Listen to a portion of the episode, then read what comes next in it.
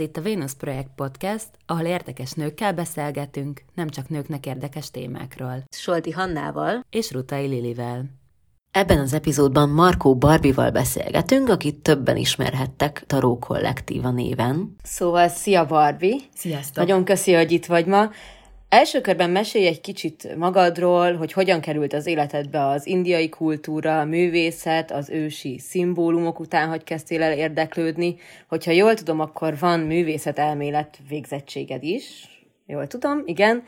És hogy honnan jött a Tarok Kollektíva ötlete? Hát ilyen, anyukámnak ebben iszonyú nagy szerepe van, hogy így az indiai kultúra és a spiritualitás iránti érdeklődésem így meginduljon nem úgy kell őt elképzelni, mint egy ilyen hatalmas gurú, egy ilyen kicsi panel lakásban laktunk, de hogy Siva az úgy mindig ott volt a falon, meg pont ezen gondolkoztam, hogy a, volt egy ilyen könyvem, hogy Buddha ébredése, és ugye ezt előbb olvastam el, mint ezeket az ilyen egri csillagok, meg ilyenek, szóval, hogy ez vagy benne volt így a családi kultúránkban.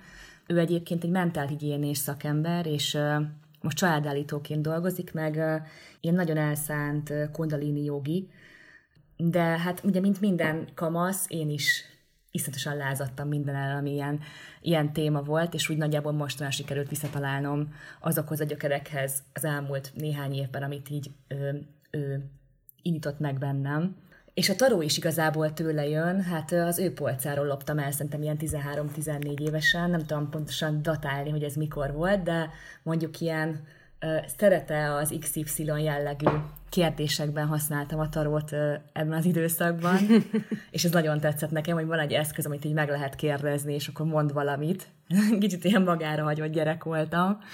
Úgyhogy ez is tőle jön. Az a különbség, hogy ezt lenyúltam, mert hogy nem magát a kártyát, hanem hogy ezt végig használtam az elmúlt években, az elmúlt mondjuk 15 évben, akkor is, amikor amúgy semmilyen más ö, ilyen spirituális témával nem foglalkoztam, mondjuk m- buddhista gyakorló voltam, szóval nem voltam nagyon ilyen exakt arc soha, de ezek az ilyen picit a New Age-hez is köthető dolgok, ezek nekem ilyen no, no way. Tehát, hogy semmi, mm-hmm. ami ilyen ezó téma, ami vagy az lehet, vagy, vagy felmerül a veszély, hogy esetleg az, az nekem nem volt semmiképpen ilyen nyilvánosan vállalható. De szerintem ez benne volt így a kultúrában is az elmúlt időszakban. Most így a Z generáció, vagy hogy is ö, hívják, ö, bocsánat, hogyha nem, így, ők hozta, vagy ők hozták vissza a divatba szerintem, vagy nem a divatba, hanem hogy lehet beszélni olyan témákról, amik nem annyira ilyen exaktak. Egy, szerintem nem véletlen egyébként, hogy ez így alakult, mert elképesztő átmenetben látom a világot, mint hogyha egy ilyen régi világ egy picit így kezdene roskadozni, és ilyenkor mindig nagyon előtérbe kerülnek ezek a, ezek a módszerek, szóval ez teljesen rendjén van, és a világban már többször volt így. Ezt én is tökre látom magam körül, és tök jó így folyamatában megfigyelni, hogy valamikor, valahogy amikor a racionális világ, vagy mondjuk bizonyos szempontból a tudomány, vagy a politika úgy látjuk, hogy kudarcot vall, akkor mindig előtérbe kerülnek ezek a spirituális dolgok újra. Meg a változás félelmetes, és a, változ, a változó világ félelmetes, és ilyenkor nagyon keressük a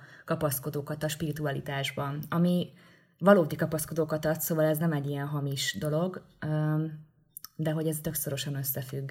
Amúgy azt akartam még elmondani a kérdésre válaszként, hogy én teljesen exakt dolgokat tanultam. Az eltén esztetika szakon elvégeztem az órákat, aztán a momén diplomáztam végül művészetelmélet szakon, szóval minden ilyen nagyon nyugati volt is, ilyen tudományos, amit csináltam. Ö, és hát újságíró voltam, szerkesztő, aztán régiségkereskedő voltam nagyon sok évig, volt is egy kis üzletem, amit eladtam, amikor úgy döntöttem, hogy szeretnék inkább segítőként dolgozni, szóval ez nagyjából egy ilyen pont ez az átmenet, hogy hogy éreztem, hogy lenne képességem arra, hogy az emberekkel ne csak úgy dolgozzak, hogy eladok nekik dolgokat, és ez így feszített nagyon már belülről, hogy nem éreztem, hogy kihasználom így a valójában azt, amit tudok. Hát, hogy nem szélszre kéne használni az ember, azt, hogy látom az embereket, hogy miben vannak, hanem, hanem valódi segítségre, és így elég hosszú voltam úgy az utam, jártam pszichológia szakra, de ez nagyon nem tetszett, bevallom nektek, aztán megcsináltam a meseterapeuta képzést, az nagyon szuper volt, az, az zseniális, egy ilyen művészetterápiás szemléletben tanultam, tehát így lényegében egy művészetterápiás módszert is kaptam a meseterápia mellé, ez a kincskereső meseterápia, amit használok a taróval kapcsolatos munkában is nagyon sokat, mint szemlélet, mind módszeréként. Ez egy um, Antalfai Márta nevéhez kötődő módszer, és ő egy jungiánus pszichológus, tehát nem egy um, spiriboszorkány. Tehát ez egy teljesen exakt, nem tudom, segítő módszer, ami le van védve, kaptam diplomát, szóval, hogy nem egy ilyen uh, bosszi klubban kaptam. Miközben nagyon is spirituális is. Tehát, hogy ezzel nem tudom, mennyire tudjátok a transpersonális pszichológia micsoda. Ez a pszichológiának egy olyan ága, ami a spiritualitást így beemeli így a pszichológiába, vagy hogy nem zárja ki ezt a két dolgot így egymáshoz képest, és azért Jungnak ebben elég nagy szerepe van, hogy ez lehetett, és én azt gondolom, hogy a meseterápia is egy ilyen transpersonális ágazat, hogy nem lehet kivenni belőle a kollektív tudást, a kollektív bölcsességet, meg az archetípusokat, de közben meg egy pszichológiailag megalapozott módszer. Úgyhogy ennyit az én mm, tanulmányaimról. Én bevallom, hogy egy abszolút laikus ember vagyok, így a tarókártyákkal kapcsolatban, olyannyira, hogy szerintem 20 perccel ezelőttig azt hittem, hogy úgy ejtik, hogy tarot egy, végé, egy tével a végén. Uh, és ezt majd lehet, hogy kivágom az epizódból, meglátom, hogy mennyire érzem magam szégyentelennek. és, és ezért mindenképp, mert hogy nyilvánvalóan nekem nagyjából annyi találkozásom volt vele, hogy te is mondtad, hogy tizen pár évesen így hú, de tök jó lenne egy olyan kártyát találni, ami megmondja, hogy ki az, akinek bejövök, és most kinek fogjam meg a kezét, vagy kinek ne. De azt hiszem, hogy ez pár ilyen cikk vagy újság elolvasása után elhalt bennem valahogy az érdeklődés, és azért biztos lesznek olyanok a hallgatók között, akik ugyanígy vannak, szóval egy kicsit tudnál mesélni arról, hogy mi az a taró, honnan ered, mire használták a múltban, hogyan illeszkedik most egy 21. századba, és hogy te hogyan használod. Remélem sok időd van. Ez a tarókúzusban egy egy órát szoktam erre rászánni szinte, hogy ezt megbeszéljük, hogy nem tudom, hogy mennyire vagy azt tudom, hogy, hogy a Hanna bölcsész vonalról érkezik. Ezt, nem, ezt csak azért mondom, mert hogy azon, hogy bölcsészkarokon nagyon tudatosítják velünk, hogy a tudomány, az, meg a történelem az nem egy ilyen exakt dolog, hogy sorba le van írva, hogy mik történtek, hanem mindig azt emeljük ki belőle, ami nekünk fontos éppen. És hogy én, ezt, én a taró történetét is itt tekintem, hogy van egy csomó ilyen mozaikos feltételezés, adat, lelet, történeti dokumentum, de hogy én azt tudtam elmondani a, a, azoknak, akik hozzám fordulnak, hogy taróra akarnak tanulni, amit én úgy látok, hogy nekünk inspiráló lehet. Szóval vannak, van ezer elmélet arról, hogy honnan és mikor jött a taró. Én, nekem, azt, nekem azt tetszik, amit ö, már látok, tehát a, a, amire vannak történelmi bizonyítékok, itt visszajön a művészettörténész ö, részem, hogy ugye tudjuk, hogy a, tizen, hogy is azt mindig elrontam be, ez nem annyira művészettörténész, 14. század végén vagyunk, amikor bejön Európába a nyomtatás, a papír, ez az egész ilyen olyan, olyan forradalom, mint ami most az internet. Tehát ugyanez történt akkor, ugyanígy hirtelen nem tudtunk mit kezdeni a sok információval, meg így teljesen felrobbant így a kommunikációs világ, és ugyanezt történt akkor is, és a kártyajáték az, az egyik ilyen ö, hozadéka ennek. Meg annak, hogy így hm. lett egy ilyen globálisabb világ, egy picit, így a sejjelmúlt, hogy már nem haltak meg a kereskedők, szóval, hogy elkezdtek keletről áramolni a dolgok. De azt kell tudni, hogy ez a taró, amit most használunk, az százszerzalékig európai cucc. Tehát amit most én a kurzusaimon használok, ez a Rider taró, ez egy európai ö, ikonográfián alapuló európai kártya tény, hogy maga a kártya, mint műfaj, hogy ilyen kis lapocskákkal játszunk, az nem európai, hanem kínai egyébként, és Kínából a Sejemúton keresztül, Egyiptomon keresztül jött be Spanyolországba, meg Olaszországba, és akkor még az egy ilyen arab hangulatú dolog volt, nem is volt egyébként ábrázolás rajta, az már abszolút európai, hogy, hogy figurák vannak a kártyán. Ugye az, az egyiptomi nem, egy, nem Egyiptomnak hívták akkor Egyiptomot, hanem Mamluk birodalomnak, hogyha ez mond nektek valamit művészettörténetből. Én csak a kártya kapcsán ö, találkoztam ezzel a ö, történettel. Ö, ugye nekik tilos volt ábrázolni.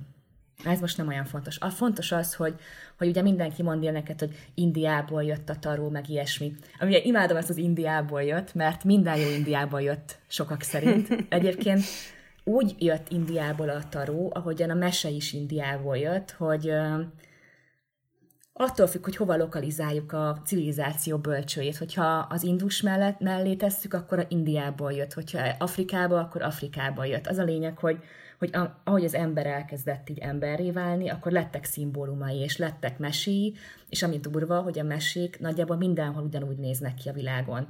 Csak a máshogy vannak felöltöztetve. Tehát a mesevázak, meg a szín, az isteni figurák ugyanazok az energiák, tehát igazából tök mindegy, hogy Indiából jön a taró, vagy Egyiptomból, mivel emberek vagyunk, van egy kollektív tudattalanunk, és uh, ugyanazok a szimbólumok bukkannak fel benne. Szóval szerintem ez az egész ilyen lokalizálás nem fontos. Nekem nem fontos.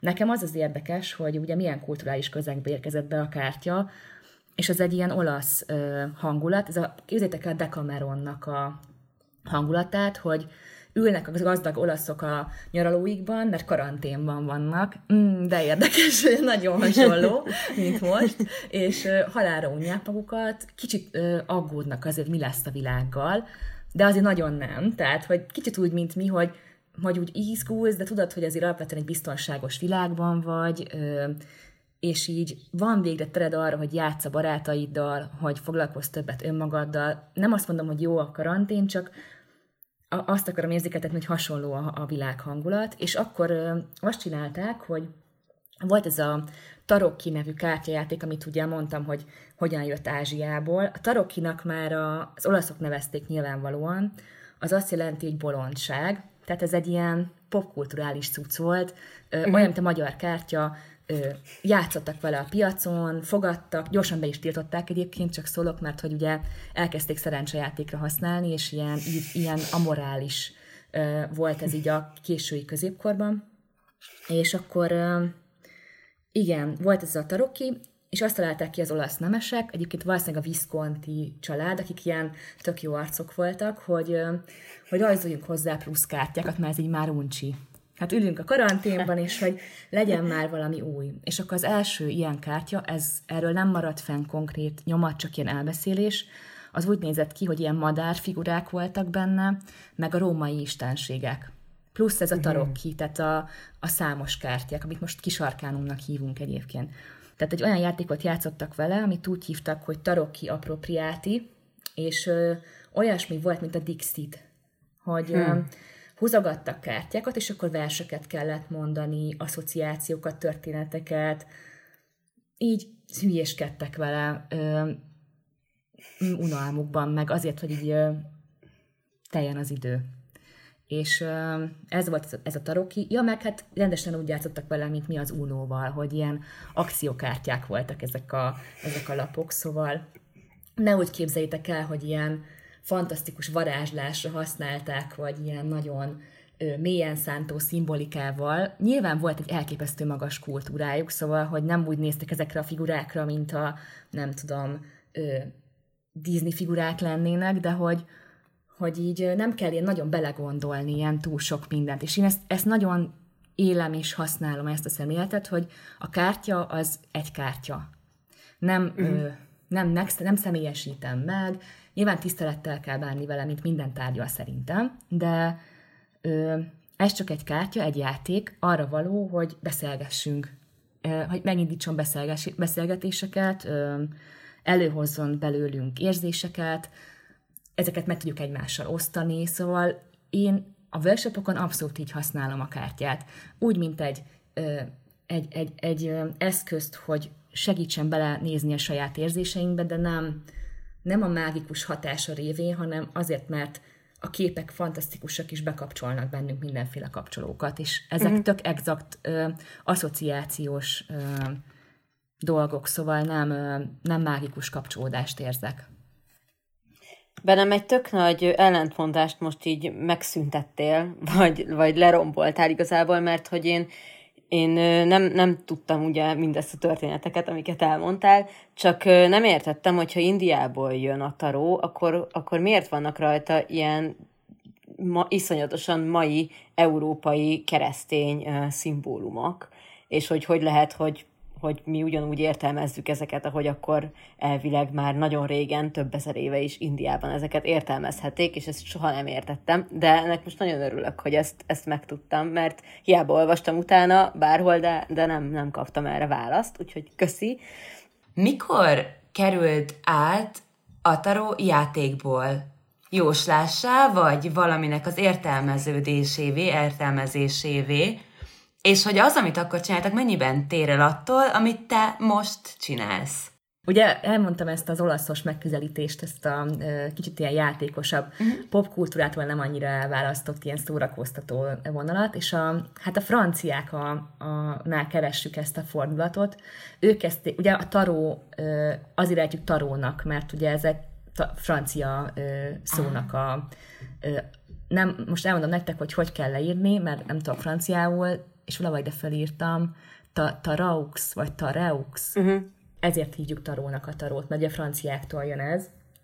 Um, és mit csináltak a franciák? Hát képzeljétek el, na ez, itt ez már csávó vonal, tehát képzeljétek el a 10, hú, 10, 18. században vagyunk alapvetően Franciaországban, alkimisták, ilyen szimbólumfejtők, mindenféle titkos tudást kereső arcokat képzetek magatok elé, az ő szemléletük az, hogy ez egy kiváltságos dolog ez a taró, tehát nagyon kevesen tudják elolvasni, mert ezek ilyen nagyon nagyon-nagyon beavatottak, számára érthető összefüggések, csak amik itt vannak. Számmisztika, mindenféle alkimista cucc, meg ilyen kabalista is ugye nagyon erősen, tehát hogy valahogy ez, ez a hangulat van, ez, én ezt nagyon nem szeretem, ez egy ilyen tipikus maszkulin nézőpont, hogy kevesek által kiváltságosan megszerezhető tudás. Superior, igen. Igen, és hogy fix narratívák vannak, tehát ebből gyökerezik, ebből a francia szemléletből, ha ma is vesztek egy tarókönyvet a Libriben, ott azt fogjátok látni, hogy a kártyákhoz le van írva nagyon pontosan, hogy mit jelentenek le van írva, hogy mit jelent egy-egy kártya, sőt, bizonyos emberek még azt is leírják, hogy különböző húzásokban, különböző pozíciókon mit jelentenek a lapok. Tehát így megmondják neked, jön a szegény kislány, jaj, apa, mondd meg, hogy mit jelent ez a kártya, és akkor apa megmondja. Tehát, hogy ez a szemlélet, és én ezt, ezt, ezt annyira nem bírom elviselni, hogy nem tudom nektek elmondani, és uh, én valahogy azt sokkal jobban szeretem azt, az inkább, én ezt inkább egy ilyen nőiesebb uh, vonalnak érzem így a tudományban is, hogy nem mondjuk azt, hogy valami valahogyan van, hanem mondjuk azt, hogy nekem most éppen hogyan van, vagy mi fontos, illetve hogy hogy ez igazából, amit pont a taróval kapcsolatos tudás, az pont olyan, hogy mindenkinek van kollektív tudattalanja. Mindenkinek, és ezek mindenkinek ott vannak. Azt az önbizalmat, meg hitet kell átadni az embereknek, hogy ezt ők el tudják valahogyan érni. És ez bárki meg tudja tenni, és ezt csinálom én a fél éves kurzuson, meg az egyéni óráimon, hogy valahogy megnyitni azt a csatornát, amivel mindenki tud vele kapcsolódni ma, a 21. században, nekem ez most mit jelent. Nem érdekel, hogy a 18. században az XY-nak mit jelentett a Kejhek 8-as, engem az érdekel, hogy most neked mit jelent és mit hív elő, és egyébként elképesztő dolgok jönnek ki általában teljesen laikus hmm. emberekből, szóval ez tényleg uh, működik. Tök jó, hogy felosztad szerintem ezt a témát, ahogy, ahogy exaktul le vannak írva ezek a dolgok, mert szerintem tök ugyanez a helyzet az asztrológiával, ahogy ma ismerjük, vagy, vagy itt Európában 2021-ben ismerjük. Ugyanez a helyzet akár az álomfejtéssel, imádom ezeket az álmos könyveket, amiben benne van, hogy ha macskával álmodtál, akkor nyolc szőke gyereket fog születni, ez azt jelenti, tehát nagyon, nagyon szeretem az ilyet. És ugye nagyon sok ilyen más nem nyugati önismereti módszerhez ö, hasonlóan, bár ugye kiderült hogy a, a taróról, hogy közben, hogy, hogy alapvetően nyugati, a mi kultúrkörünkben hagyományosan ezeket ugye ilyen humbuknak tartják, és a jóslással veszik sokszor egy kalap alá. Te mit gondolsz, hogy most már ugye az nyilvánvaló, hogy nem gondolod, hogy van feltétlenül párhuzam a kettő között, de mit gondolsz, hogy miért hozzák mégis párhuzamba, vagy miért hozható párhuzamba? És itt mondjuk gondolok akár arra, amit már úgy fejtegettél, hogy az intuíció szerepe például, amit lehet, hogy nagyon sokszor így a tudományos terekben nem akarunk elismerni, mint egy ilyen fontos pont. Tök fontos, hogy, mond, hogy beszéltünk róla, hogy a taró az nem egy, nem egy ilyen keleti dolog. Az asztrológia sem. Tehát az asztrológia is jelen volt az európai kultúrában, mióta vannak nyomai. Tehát a Stonehenge-et is úgy húzták föl, hogy megfeleljen az asztrológiai pozícióknak, szóval, hogy ez, ez, sem, ez is egy ilyen globális dolog, hogy az ember megfigyelt, hogy a csillagok valahogyan, valahogyan nem véletlenszerűen kapcsolódnak össze a természeti eseményekkel, meg az ő dolgaikkal. Amit egyébként egy kicsit is ö, valaki tisztább, nyitottabb, ö, odafigyel magára, akkor tényleg lehet érezni, hogy, hogy nem minden nap ugyanolyan más energiák vannak. Egyszerűen levegőben van egy feszültség, a levegőben van egy segítő hangulat, szóval, hogy ezek így ott vannak, és aki kicsit nyitottabb, az lehet, hogy, hogy akár ezeket át tud kapcsolni. Nem muszáj, meg most nem akarom ezt ilyen, hú, ilyen superior izébe tolni, de hogy, hogy, hogy ez nem egy ilyen keleti-nyugati sztori szerintem. Mert tök érdekes, hogy belegondolni abba, hm? bocsánat, így megszakítalak, hogy ahogy hajlamosak vagyunk azt gondolni, hogy sok nem nyugati módszer vagy dolog humbug lehet, sokan, szerintem nagyon gyakran történt az is, hogy a humbugnak eladható dolgokat, vagy azokat, amikre nem tudtunk exakt uh, megfejtést adni, vagy exakt bizonyítást és bizonyítékokat, azt elkönyveltük, ahogy ezek szerint a tarot is viszonylag sokszor nem nyugatinak, uh-huh. vagy mondjuk más esetekben nőinek. De ez majd egy teljesen másik téma, amire visszatérünk, csak ez most annyira így megvilágosodtam, hogy mindenképpen akartam mondani. Nagyon jó, igen. Egyébként az is vicces, hogy a keleti az valamilyen megbízhatatlan cuccnak lett így hirtelen ebben a diskurzusban a megfelelője, holott így én az ajurvédával gyógyulok, hogyha beteg vagyok, amúgy jogával mozgok, hogyha mozgok, szóval így nem hiszem, hogy ezeket így meg lehet, hogy, hogy valahogy ezek összekapcsolódnak egy ilyen alacsonyabb tudományos minőséggel, csak egyszerűen más megközelítésben vannak. Mit akarok mondani, hogy jóslás, igen, mert a jóslás került még egy ilyen nagyon negatív kontextusba. Ja, és ugye a humbug, humbug és jóslás, ez a két kulcs szó. Szerintem a jóslás lehet nagyon jól csinálni, hogyha mert is régen valószínűleg a, a jósok működtek így pszichológusként. Tehát, hogy a jó jós az nem úgy jósol, hogy te most meg fogsz halni holnap, vagy el fog hagyni a Józsi. Tehát nem így, nem ez a jó jóslás, hanem az, hogy meghallgatom egyrészt a másikat. Már az önmagában 95 százalék, hogy valaki meghallgatja, hogy mi van veled, és utána szeretettel már, mint hogy nem csak úgy ül ott és hallgatja, hanem van egy ilyen nyitottság vagy szeretet benne, és utána segít felfedezni benned tendenciákat a jövőre nézve. Tehát, hogy mik, mik azok benned, amik valószínűleg a jövőt mozgatni fogják. Mert valahogy én ezt így látom, hogy hogy engem mindig a jelen érdekel, hogyha valaki velem szemben ül. Most miben van, és hogy ez a jelenbeli állapota hogyan fogja akár a jövőt is mozgatni. Ö, és hogy nyilván nem mondok soha senkinek valamit, hogy majd ez lesz, vagy amaz lesz, mert azt szerintem, na azt én morálisan nagyon necesnek érzem, ö, még akkor sem, hogy lehet sejteni. De hát ezt barátokkal csináljuk. Tudjuk, hogy szakítani fognak, nem mondjuk azt, hogy hagyd el, mert szakítani fogtok. Nem, hát mindenki menjen át rajta, biztos, hogy szükség van arra a tapasztalatra. Mindegy. Szóval én úgy látom a jelent, mint egy ilyen talajt, amiről itt kinő a jövő. Nem mindegy, hogy milyen a jelen, és meg fogja határozni a jövőt, hogy milyen a jelened. Tehát a jó jós az úgy jósol elméletileg, hogy látja, hogy mi van most benned, és akkor abból következtet a jövőre nézve. Én nem érzem jó megközelítésnek azt, hogy valaki jön el hozzám, és majd én megmondom neki, hogy mi lesz, mert azt egy ilyen szülősített szeretnek érzem, nem kérem, köszönöm, eleget voltam gyerekként szülősített szerepben, nem akarok felnőttként is mindenkinek az anyukája lenni. Szeretném, hogy mindenki a saját maga erejét fedezze föl, hogy ő tudja alakítani az életét, és hogy igenis tudja, hogy mi lesz vele, hogy kicsit beszélgetünk arról, hogy most mi van vele. Értitek? Szóval, hogy ez egy ilyen visszaadása a felelősségnek, hogy ne kérdezz meg tőlem, hogy mi lesz veled, próbáljuk meg együtt kitalálni, hogy mi van veled most. Tehát nekem ez a szemléletem, de a jóslás önmagában szerintem nem egy negatív dolog, hogyha jól használják, mert ugyanez.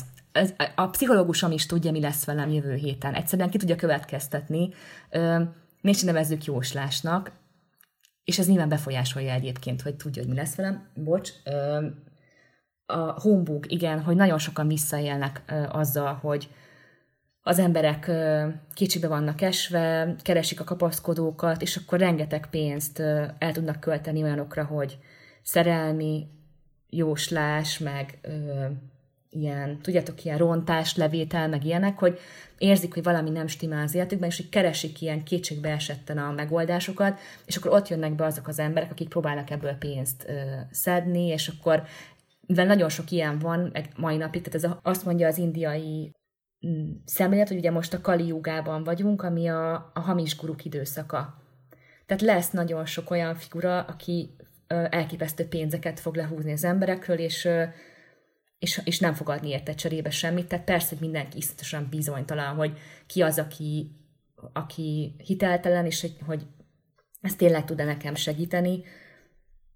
Remélem, hogy én nem ö, rosszul segítek, nem tudom, de hogy sokan visszajelnek azzal, a, azzal, hogy az emberek rosszul vannak, ezt akartam mondani.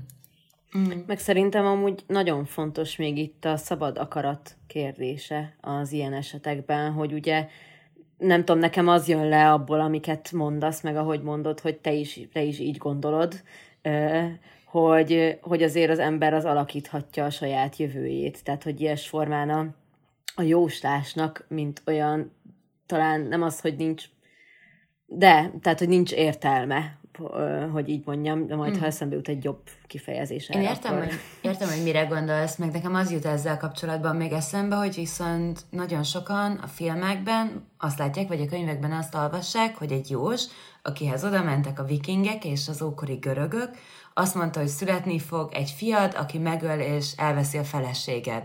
Vagy a harmadik gyermeked fog letaszítani a trónról, és ezért a társadalomban szerintem van egy ilyen elképzelés a jóslásról, míg ahogy mondtad az elején, tényleg valószínű, hogy nem így történt valójában, és ez nagyon könnyen összekapcsolódhat egy olyan tendenciával, amit abszolút látok így manapság, hogy gyors kielégülésre vágyunk, gyors válaszokra, gyors megoldásokra, instant egyenes utakra, egy ilyen kapitalista rohanó világban nyilvánvalóan egyszerűbb azt mondani, hogy ha önbizalomhiányod van, akkor csak próbáld meg keresztbe tenni a kezed, és kihúzni magad, és már is jobb lesz az önbizalmat, hogyha szomorú vagy, mosolyog, hogyha fogyni szeretnél a helyet, hogy edzenél, kezdj el tablettákat szedni, és mit gondolsz? Mert én viszont ebben most az utóbbi években látok egy változó, változó tendenciát, hogy én azt látom, hogy ez kezd változni, de mint ezt már nagyon sok epizódban említettük, abszolút egy buborékban élek.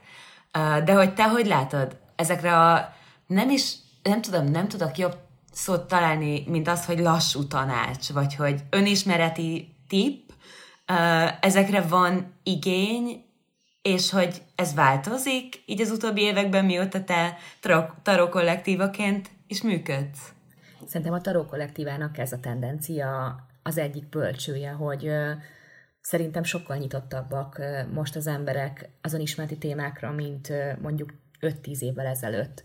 És nagyon ledöbbent, amikor, pozitív értelemben, amikor nálam mondjuk 10-15 évvel fiatalabb, főleg lányok eljönnek hozzám, és olyan pszichológiai szakifejezéseket használnak, amiket én az egyetemen tanultam, és és én azt tudtam, hogy ezek micsodák korábban, nem volt benne, nem, nem ezekről beszélgettünk mi ennyi idősen, nem ezek voltak a témáink, nem tudtunk semmiről semmit, csak így nem tudom, jártunk ilyen, ilyen terápiákra, de hogy mindegy, szóval, hogy én, nagyon, én úgy érzem, hogy így nagyon erősen és ilyen exponenciálisan növekszik a, a pszichológiai tudatosság így az emberekben, és nagyon nagy szerepe van a, az Instagramnak, meg, meg szerintem így a Facebooknak is, tehát annak, hogy, hogy ezek a témák, meg egy-egy ilyen karizmatikusabb figura, mint a Gábor Máté, vagy, vagy a mit tudom, Almási Kitti, meg ilyen, most mondok random embereket, ők, ők elkezdték közérthetően megfogalmazni azokat a dolgokat, amik,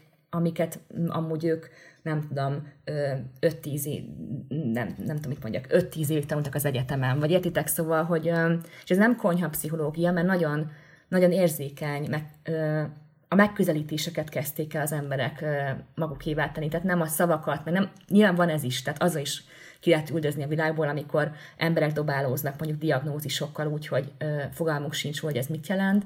Nem erre gondolok, hanem inkább arra, hogy például azt mondom egy, egy lánynak, hogy belső gyermekmeditáció, biztos tudni fogja, hogy miről van szó. Ezt nem tudta volna mondjuk öt évvel ezelőtt senki. És ez csak egy ilyen nagyon egyszerű példa.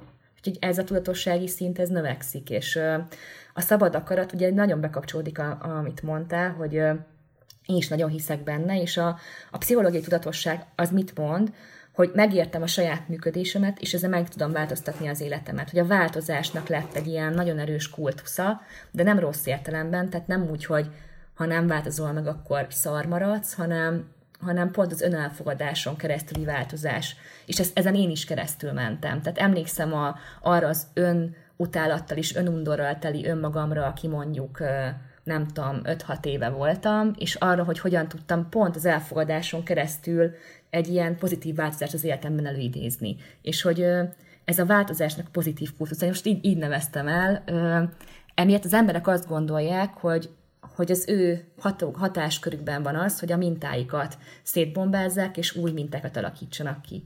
És ezt próbáljuk meg egyébként a taró segítségével megérteni, hogy téged most éppen milyen érzelmi lenyomatok és milyen minták kötnek abba az élethelyzetbe, ahol éppen vagy, és hogy hogyan lehet téged ebből finoman az elfogadás és empátia mentén így kimozgatni.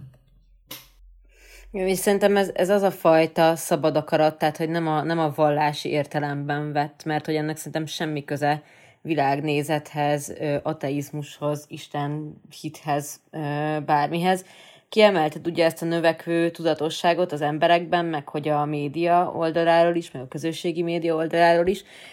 Engem most az a része érdekelne, hogy a tudományban egy asztrofizikus nyilatkozatában olvastam nemrég, hogy a bizonyításra épülő tudomány is valójában csak egy út a megismeréshez, de nem feltétlenül az egyetlen. Erről ugye már beszéltünk, hogy az intuíció szerepe, stb. Te mit gondolsz, hogy a tudományos megközelítés az, az mindenképp felülírja az intuitív, nem bizonyításra épülő megközelítéseket, vagy létezhet a kettő egymás mellett, vagy esetleg egymást tudja segíteni, és hogy a tudományban te esetleg látsz valami tendenciát ezzel kapcsolatban? Igen, és ez szerintem nem most, na ez nem most kezdődött hanem Jung környékén, és ezt el akartam nektek hm. mindenképpen mesélni, és szerintem tök érdekes, hogy a Jungnak van egy szinkronicitás nevű elmélete, lehet, hogy ezt hallottátok már, ami most szerintem izgalmas itt nekünk, hogy a szinkronicitás elvét Jung nem egyedül találta ki, hanem egy, egy Nobel-díjas fizikussal, aki a Wolfgang Pauli. Ő találta fel a neut neutrino részt az atomban egyébként. Nem sokat értek ehhez, szóval nem erről akartam beszélni, hanem arról, hogy ő egy fizikus, egy tudós, egy igazi tudós, Na mindegy, most ezen kicsit ilyen cinikusan mondom. és ez a, a Pauli és Jung, igen. Pauli elhagyta a felesége, azt hiszem, vagy is elvált a feleségétől, és azt hiszem nem annyira jól jött ki belőle, és eléggé összeomlott, és a Jung volt a pszichológusa, úgy, hogy a, az archetipikus álmait elemezték együtt, és össze is barátkoztak, meg egy, nem úgy, úgy barátkoztak össze, hogy haverok lettek és így söröztek, hanem hát ahogy a Jung szokott, mert a Jung ilyen nagyon introvertált figura, ő úgy barátkozik, hogy ilyen levelezésekben van az emberekkel, és a Paulival közös levelezése az, ami a szinkronicitás elvét gyakorlatilag kidolgozza. Tehát együtt találták ezt ki, és együtt tették egy olyan tudományos keretbe, hogy hogy ennek így az epistemológiai része is megfeleljen. Szóval, hogy nem, ez nem egy ilyen spirituális ö, maszlak, hanem rendesen be van keretezve így tudományosan, hogy ez micsoda. Vagy micsoda, ez nagyon fontos erről beszélnünk, hogy ez micsoda, mert minden kapcsolódik hozzá, amiről eddig beszéltünk. Ö, nem tudom, hogy mennyire gondolkoztatok el ezen, de hogy minden jóslás ö, ilyen random dolgokon alapul. Tehát mondjuk húzunk, pénzt dobunk fel, kávézat, a madarak röpte, tehát valami, amit így nem tudunk mi tudatosan elrendezni. Tehát valahogy egy ilyen véletlenszerű valami, amit azt mondja a Jung, hogy ez nem véletlenszerűen rendeződik el, hogyha hagyjuk őt elrendeződni magától. Tehát ha nem az emberi balagyfélteki és tudatos rendező elv, ami ugye az oksági alapon kapcsolódik, nem azt működtetjük, hanem a nem oksági, azaz nem, az, nem a természeti törvényeken alapuló részt működtetjük, hanem hagyjuk a dolgokat elrendeződni maguktól, akkor ott, ott lesznek mintázatok ebben. Ö, és ez a szinkronicitás, hogy ez nem egy véletlenszerű mintázat általában. Ő ezt úgy hívta, azt most nem tudom a német szót rá, de azt hiszem úgy, hogy jelentőségteljes véletlen. Ja, igen, aztán ez az ő, ő meghatározása, hogy hogy így aki mondjuk szokott akár icsinget dobni, vagy tarót húzni, az tudja, hogy nem teljesen random. Tehát, hogy ide én ezt dolgozom napi, nem tudom, 6-8 órában, ezért látom, hogy hogy így mennyire nem véletlenszerűen jönnek a kártyák az embereknek. Nyilván tudom, hogy lehetne ott egy másik hasonló kártya is, de azért látok mintázatokat ebben, amiknek van értelme. Úgy értelme, hogy, hogy, hogy ilyen rácsodálkozás, hogy úristen, pont így érzem magam, ú, hát ez olyan, mint az anyám, mit tudom én, értitek? Tehát, hogy ez a jelentőség teljes véletlen kapcsol be ezeknél a dolgoknál, ami egyébként igazából azt mondja ki, hogy, hogy van egy láthatatlan fonál közöttünk, vagy egy olyan láthatatlan struktúra, amit nem, tehát nem tudjuk így megfogni, de hogy például a, a mi tudattalanunk is össze van most kötve, meg mindenkiével, és akkor ezért tudom, hogy a másik mikor fog felhívni, vagy, vagy én tudom, hogy a kártyák pontosan hol vannak a pakliban, és neked melyiket kell kihúznom. Értitek? Tehát, hogy egy olyan mhm. szintje a, az elméknek, amit még nem tudjuk, hogy pontosan hogy működik, de Jung érezte, hogy, hogy, hogy ezzel tudományosan foglalkoznunk kell, mert túl túlzottan nem véletlenek ezek a véletlenek,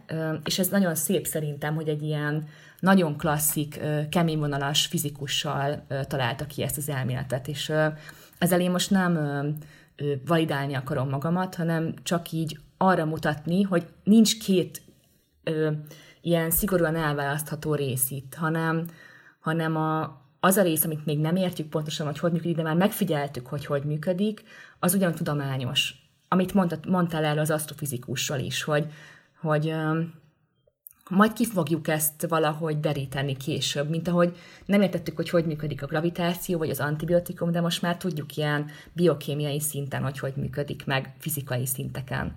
Régen nem tudták még.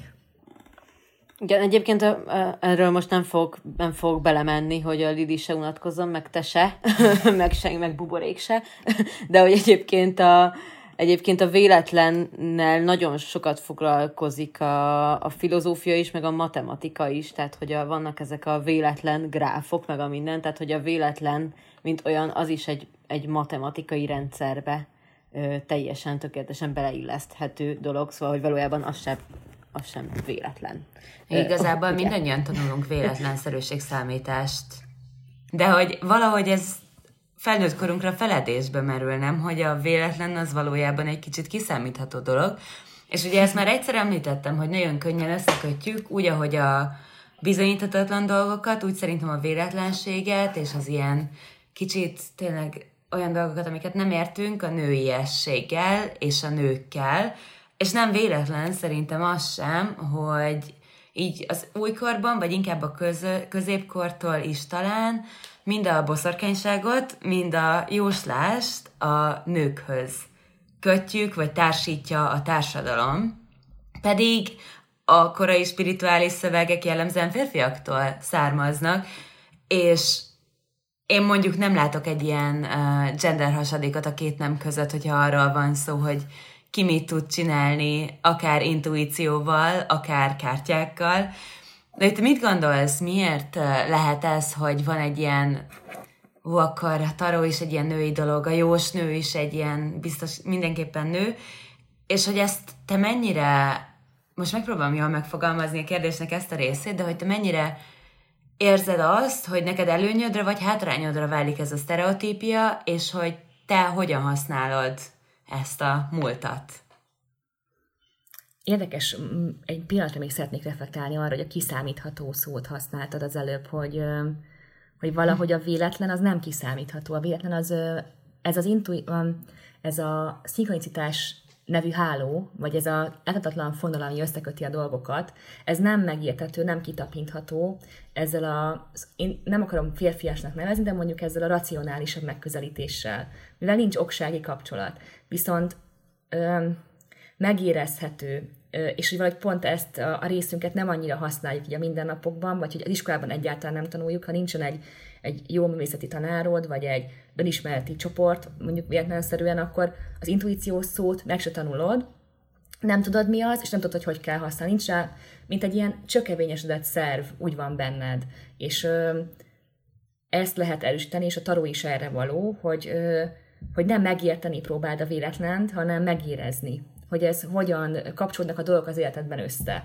és nem kell minden mögött jeleket sejteni, meg ilyesmi, de hogy, hogy ez, egy, ez nem egy megértés alapú dolog, hanem egy megérzés alapú dolog, és szerintem ebben a nők egy nagyon picit időnként jobbak, mint a férfiak, legalábbis, vagy legalább, nem tudom, hogy ez mennyire kulturális, ezt egyébként bárcsak értenék a gender studieshoz annyira, hogy tudjam, hogy akár ez kulturális-e, mert hogy régen azért sámánok is elég keményen ö, jelen voltak, meg, a, meg nem csak joginik, hanem jogik, tehát hogy ö, azért ez nem mindig igaz, meg a jósok is sem mindig ö, nők, tehát egy csomó férfi jós, hogy Tejre Sziász például klasszikus körög jós Igen, férfi. nekem ez, bocsánat, hogy az, az nekem kérdés, hogy így a modern európai kultúrának ez az alapvető maszkulinitása, az mennyire játszik ö, közre abban, hogy mi azt gondoljuk, hogy ez, ez egy főleg nők által Igen. uralt terület, igen. Mondjuk Abszolút. ki megint, mérgező maszkulinitás. Ezt is elveszi a Az, férfiaktól. hogy ugyanolyan, ugyanolyan, mint a síró férfi, hogy, a, hogy így az intuíció ö, egy ilyen férfiatlan attribútum lett valamiért a, ebben a toxikus maszkulinitásban. Holott ö, ez sosem nem, nem volt régen így. Ö, az, az egy másik dolog, amit említettél, hogy ö, hogy a férfi szövegek és a női boszorkányság. Én imádom ezt a témát. Na, megint nem tudom, hogy hány órátok van még. Én nem tudom, ez végtelenség tudok erről beszélni, hogy valahogy van ez az ilyen búvópatakként végighúzódó ilyen női vonulat a spiritualitásban, és hogy a, az uralkodó narratíva az a férfi, és az egy ilyen szöveg alapú, egy ilyen olvasáson és mindenféle kiváltságokon alapuló ö, írott törvényeken alapuló sztori, amiket meg lehet ö, szegni, sőt, bűnöket lehet elkövetni, tehát egy ilyen nagyon ilyen büntető apa hangulat van így a legtöbb világvallásban, és a női kultúra ezzel szemben mondjuk ez a boszorkányság, vagy, akár a sakti, ami nekem nagyon közel álló vonal, az, az nem annyira ezen a vonalon mozog. Például egy, egy, egy sakti szertatásban simán használható, mit tudom én, alkohol, húsok, vér, bármi, tehát hogy nem, nincsen egy ilyen tiltó lista, hogy na ezeket nem hozhatod be a szertartásba, én nem eszem húst, meg nem iszom alkoholt, tehát nem ezt akarom ebből kihozni, hanem hogy nem tiltáson alapulnak ezek a kultuszok, hanem gyógyításon, elfogadáson, szeretett kapcsolaton, olyan dolgokon, amiket szerintem így ma tökre elő lehet venni ebben a, ebben a válságban, amiről beszéltünk az elején. Egyébként a tarónak a kultúrájában nagyon mélyen gyökerezik ez a boszorkányság, olyan módon, hogy ugye mondtam nektek, hogy az első ilyen olasz nagy kártya, azt Visconti család keze alapján, vagy hát ők rendelték meg egy művésztől, és hogy volt egy vonal a, a női pápa mozgalom, a Manfreda Visconti, aki eldöntötte, hogy mostantól női pápák is kellene, hogy legyenek, ez azt hiszem 1300 környékén volt, iszonyatosan megégették a csajt, de hogy, hogy így az ő csal- családjukban nagyon benne volt ez a, ez a lázadás, hogy hát igenis legyen egy ilyen női energia az egyházban, és bár ezt letörték nyilván, mert mm, hát nem, nem volt életképes, de, de van a taróban egy főpapnő nevű kártya, régen pápanőnek hívták, papesznek, ami tök vicces, mert hogy így az hogy lehet, hogy egy női főpap van a amúgy középkori ö, ikonográfiájú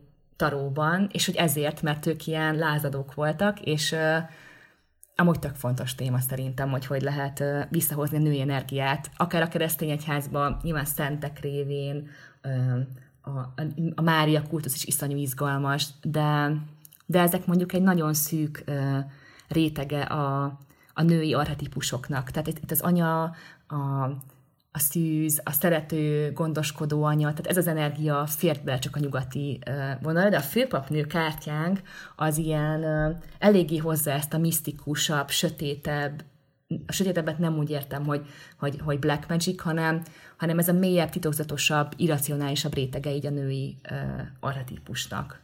A főpapnő az a figura, aki, akitől félnek, a, akit a toxikus maszkulin kultúra rettek. Tehát a, például a, nem tudom, a, ezek a, a női misztériumok, a menstruáció, hogy úristen vérzik, de nem hal meg, szülés, hogy így a testében, a, ott a sötét, nedves, mély testében, ott az élet így valahogy csak ott kifakad, és nem tudjuk, hogy hogyan, meg hogy, hogy ki jön belőle, de nem halnak meg. Szóval, hogy az egész ilyen félelmetes energia mondjuk egy olyan férfi szemmel, akit, akit ez, ez nem csodálat, csodálatra ébreszt, hanem mondjuk így ilyen hatalmi kérdést csinálunk belőle.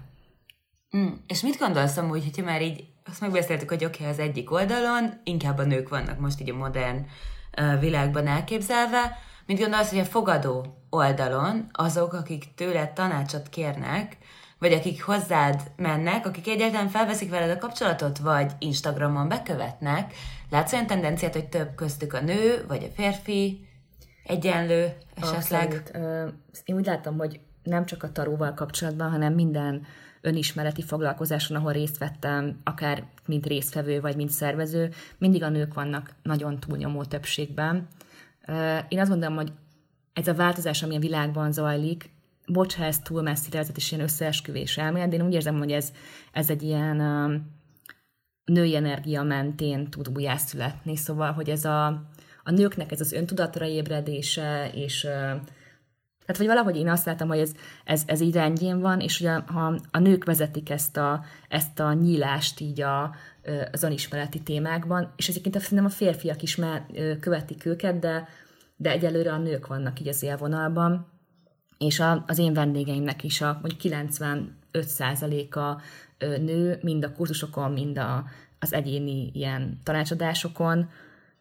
Nem mondom, hogy csak nők, tehát hogy azért nyugodjatok meg, vannak fiúk is, én egy nagyon kicsit félek attól is, hogy az én energiámban jobban benne van a, a nők, felé, nők felé való nyitottság jelenleg, tehát hogy ez a saját Tudjátok, én nem vagyok egy ilyen guru, aki meg van világosodva, és így, így tökéletesen a helyén van, szóval nekem is vannak elakadásaim, és ennek az egyik ö, következménye lehet az, hogy mondjuk egy, egy nő sokkal jobban megbízik bennem, mint egy férfi, mert a férfi lehet, hogy érzi, hogy, hogy vannak bennem még nehézségek így a férfiakkal kapcsolatban, úgyhogy ez e, ennek is betudható szerintem, úgyhogy hogy ez belőlem is fakadhat, de, de ezért ez trend is, úgyhogy nem kell rám fogni.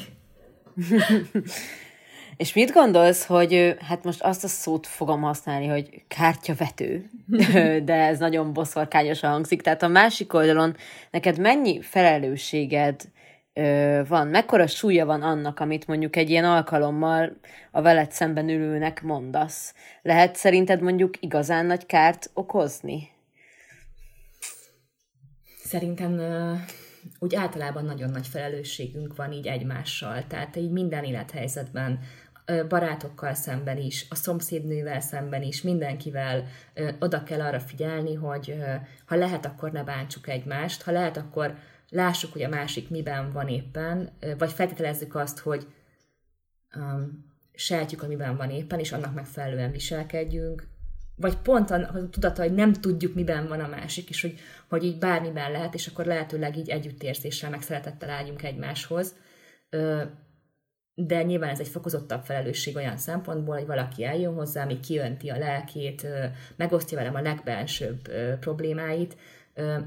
Nekem itt annyi feladatom van, hogy nagyon figyeljek, szóval, hogy ne, hogy ott legyen tényleg a figyelmem arra, hogy például a szavai mögött mondjuk mi lehet, vagy milyen mélységek nyílnak még meg, mert sokszor ez így van, hogy, hogy, hogy inkább rá kell hangolódni valakire, és nem annyira a szavainak a jelentése a fontos, hanem az, amit kisugároz magából, és nekem ezt nagyon-nagyon összpontosítva vennem kell ahhoz, hogy jól reagáljak. Ezért én nagyon kevés vendéget vállalok egy napra, vagy hogy is mondjam, nagyon kevés ilyen tarótanácsadást vállalok egy napra, mert nagyon magas minőségű figyelmet szeretnék így adni az embereknek, meg, meg, meg én belemegyek velük az utazásba, szóval, hogy én így végigmegyek velük, és, és az engem is nem megvisel, csak, csak mm, hogy mondjam nektek, nem könnyű néha lemenni valakivel a mélybe, és utána feljönni vele, szóval ez picit olyan, mint egy ilyen merülés, hogy, hogy így lemegyünk ugye a tudattalattiába, és együtt feljövünk, és az, hogy milyen mélyre megyünk le, na ez az én nagy ö,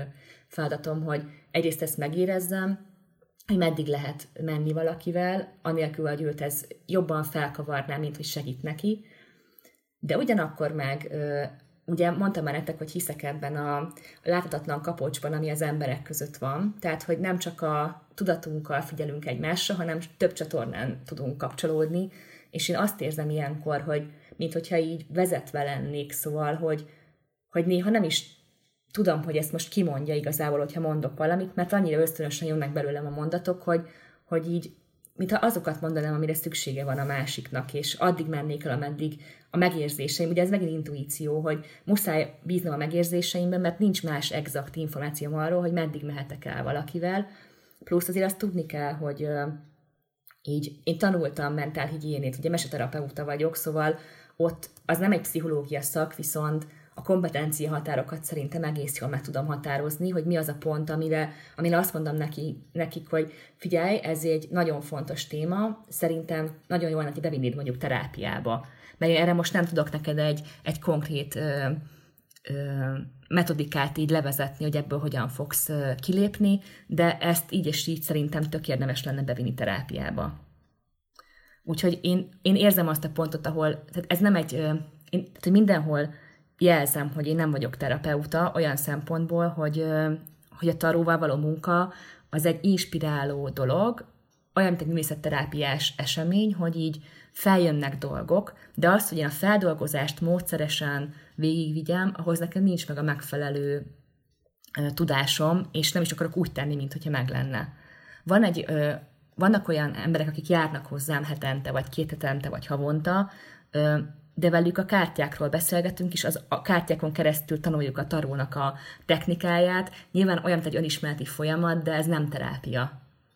És nagyon szeretem, hogyha valakinek, aki hossz, hosszú távon jár hozzám, van egyébként ö, ö, terápiás folyamata, mert azok nagyon jól tudják egymást kiegészíteni, mert a, a, sima beszélgetős terápiában nagyon nehéz inspirációkat hozni a tudattalan szférából, itt egész kevés pszichológus dolgozik, szerintem most már csak beszélgetéssel, hanem vannak ezek az imaginációk, akkor rajzolj, fessél, nem tudom mi, szóval, hogy, hogy ez kell, kellenek ezek a, ezek a mély fúrások, és én ebben tudok segíteni, de abban, hogy amit ott kiástunk, úgy pakoljuk el a szekrénybe, hogy az tökéletes legyen, azt, azt nem tudom vállalni. Főleg, hogyha, reng, főleg, hogyha kidől a szekrényből ö, olyan dolog, ami, ami amin látom, hogy nekem megtaladja a képességeimet. Mm.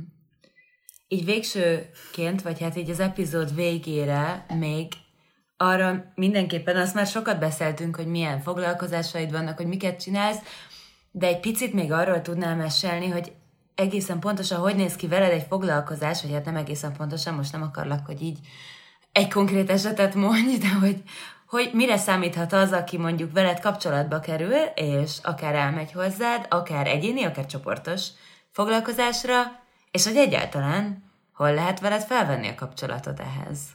A kedvenc kis csatornám az Instagram, ezt tudjátok ott intottam ezt az egész dolgot. Valahogy ezt egy ilyen kicsit intimebb közegnek érzem, mint a Facebookot. Úgyhogy a Tarot Kollektíva néven megtalálhattok, de van egy weboldalam is, tarokollektíva.com, ha valakinek az szimpatikusabb. És mi történik? Hát nagyon sok minden történik most így a házam táján. Ugye van ez a teljesen klasszikus ilyen taró tanácsadás, amikor akár csak egy alkalomra eljön valaki, húzok neki kártyákat, és és ezeket megbeszéljük együtt, ettől nem kell félni, tehát itt senkit nem vizsgáztatok így a tarókártyákból, hanem egyszerűen csak így, mint egy játék, így, így megosztjuk egymással a tapasztalatainkat, meg az érzéseinket a kártyák kapcsán, és általában fantasztikus dolgok sülnek ki belőle. Aki esetleg kicsit introvertáltabb, vagy félénkebb, nyilván neki segítek abban, hogy, hogy ez egy ilyen jó élmény legyen, és ne az legyen, hogy neki kell így hirtelen semmiből így megnyílnia, vagy ilyesmi. Akkor vannak uh, olyan ö, most csak lányok éppen, akik, ö, akik ilyen hosszabb folyamatban vannak velem, ők velük végigveszem a, a nagy árkánom lapjait, és akkor annak kapcsán így ö, meséket olvasunk, beszélgetünk, ö, ö, egyéb kártyákat húzunk. Ö, ez egy ilyen nagyon izgalmas, ilyen kicsit meseterápiás, kicsit ilyen taróismereti, ilyen önismereti utazás. Vannak workshopjaim, amik általában pár hét alatt lefutnak, vagy van egy ilyen hosszú fél éves, ott, ott csoportban dolgozunk, és az azért nagyon izgalmas, mert ugye az, hogyha ketten ülünk egymással szemben, ott csak kettőnknek vannak ott a megérzései, de egy csoportban ugye iszonyatosan izgalmas, amikor, amikor rögtön mondjuk 5-6-7 embernek a megélését hallod, és azt nem sokkal jobban felkészít a tarónak a, a sokoldalú megközelítésért. Szóval nem az legyen, hogy jó, akkor a Barbie elmondja, hogy mit jelent ez a kártya, és akkor azt így leírom és megtanulom, hanem jé, ennek azt jelenti, ennek valami teljesen mást. És akkor megérezzük azt, hogy ez egy olyan ilyen jelentésfelhő inkább, vagy egy ilyen spektrum, hogy, hogy, et, hogy megértik például nincs olyan pozitív meg negatív kártya, mert látják, hogy valakinek egy kártya az sikítófrász, valakinek meg a legkomfortosabb. Szóval, hogy valahogy ezt a, ezt a pont, ezt iszonyatosan jók a csoportok, pont ezért, mert hogy ezt a sokoldalúságot azonnal visszaadják, de ott persze mondjuk nem jut annyi figyelem a, az egyéni folyamatra, ami viszont szintén tök izgalmas. Hú, hát az egész nagyon izgalmasnak hangzik.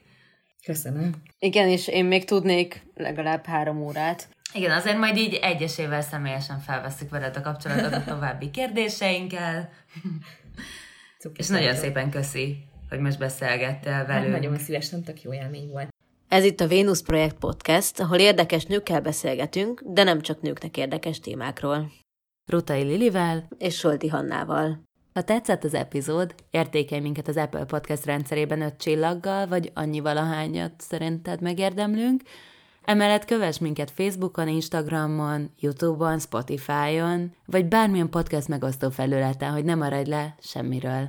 Két hét múlva újra találkozunk.